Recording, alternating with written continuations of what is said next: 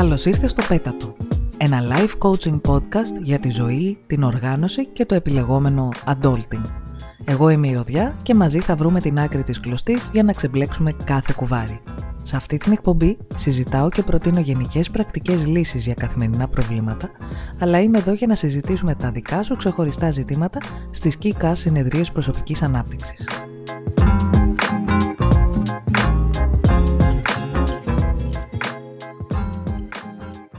Καλώς τες. Μου λείψατε.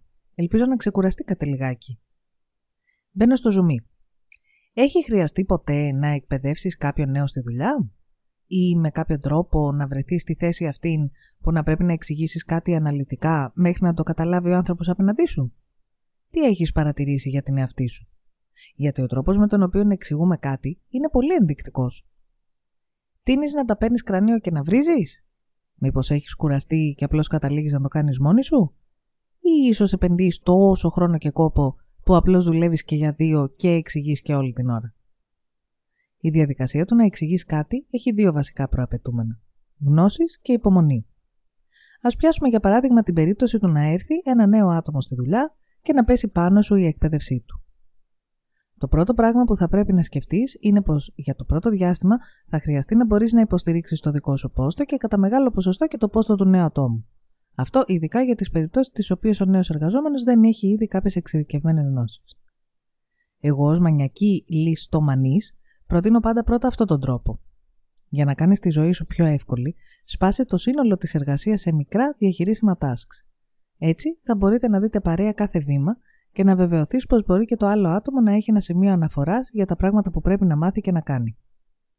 Άσε που μέσα από τη διαδικασία αυτή μπορεί και εσύ να ανακαλύψεις κρυφές πτυχές για το πόστο που αναλύεις. Ευκαιρία να σκεφτείς και ενδεχομένως να προτείνεις βελτιώσεις ή αλλαγές, εάν έχεις δηλαδή τη δυνατότητα. Το κρίσιμο σημείο σε αυτή τη διαδικασία είναι το πότε θα σταματήσεις το training. Αυτή η στιγμή διαφέρει πάρα πολύ από πόστο σε πόστο και από άτομο σε άτομο, οπότε θα πρέπει να κρίνεις πότε είναι η σωστή στιγμή. Κάποιο άτομο μπορεί να σε εκπλήξει και να αναπτύξει πολύ γρήγορα τις δεξιότητες που χρειάζονται, ενώ κάποιο άλλο να χρειαστεί λίγο περισσότερο χρόνο. Σε κάθε περίπτωση πρέπει να έχεις υπόψη σου το πότε θα πρέπει να σταματήσει τη διαδικασία της εκπαίδευσης. Δηλαδή, ποιο είναι το σημείο πέρα από το οποίο πάβει να έχει νόημα η επένδυση περισσότερου χρόνου από σένα. Τέλος, προσοχή. Το να εκπαιδεύεις κάποιον δεν σημαίνει πως κάνεις εσύ τη δουλειά του. Γιατί, πρώτον, δεν γίνεται να αποδίδεις τη δική σου δουλειά ενώ κάνεις άλλη μια ολόκληρη δουλειά, και δεύτερον, γιατί έτσι δεν πρόκειται ποτέ να μάθει ο άλλος, ούτε και να έχει το κίνητρο αν έχεις ένα να τα κάνεις όλα. Τώρα, γενικά για τις εξηγήσεις. Hm. Νομίζω πως το πιο σημαντικό πράγμα που χρειάζεται να μάθεις να αναγνωρίζεις είναι το πότε χρειάζεται να εξηγήσεις κάτι. Για παράδειγμα, δεν οφείλεις καμία εξήγηση σε κανέναν για την ταυτότητά σου, τη σεξουαλικότητα, το βάρος ή την καταγωγή σου, δεν οφείλεις καμία εξήγηση για την έκφρασή σου ή τον τρόπο που ντύνεσαι, ούτε και για τίποτε άλλο προσωπικό. Εκτός φυσικά αν βρίσκεσαι σε κάποιο ασφαλή χώρο με ασφαλή άτομα και θέλεις να κάνεις συζήτηση και να εξηγήσεις. Όποτε χρειάζεται λοιπόν να δώσεις πληροφορίες για κάποιο ζήτημα, το βασικότερο συστατικό είναι η υπομονή.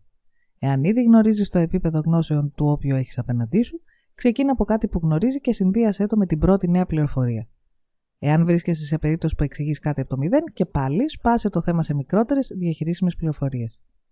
Αν εξηγείς κάτι πρακτικό, μπορείς απλώς να το δείξεις, ενώ όταν προσεγγίζεις κάτι θεωρητικό, έχει υπόψη σου πως αρκετός κόσμος φαίνεται να βρίσκει βοηθητικές τις παρομοιώσεις και τις παραβολές ως μεθόδους κατανόησης.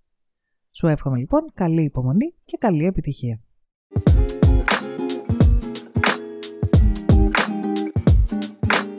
Ο χρόνος μας τελείωσε για σήμερα. Επικοινώνησε μαζί μου για κάθε απορία ή πρόταση για κοφούς followers αλλά και για όσες φίλες προτιμούν να διαβάζουν την εκπομπή, πλήρες κείμενο για κάθε επεισόδιο υπάρχει στο site μου rodiavalcano.com. Μην ξεχάσεις να κάνεις follow και subscribe ή και να με κεράσεις έναν καφέ στο coffee. Ευχαριστώ που έφτασες ως το τέλος και θα τα ξαναπούμε στο επόμενο επεισόδιο. Μέχρι τότε, ψυχραιμία, συγκέντρωση και συνέπεια.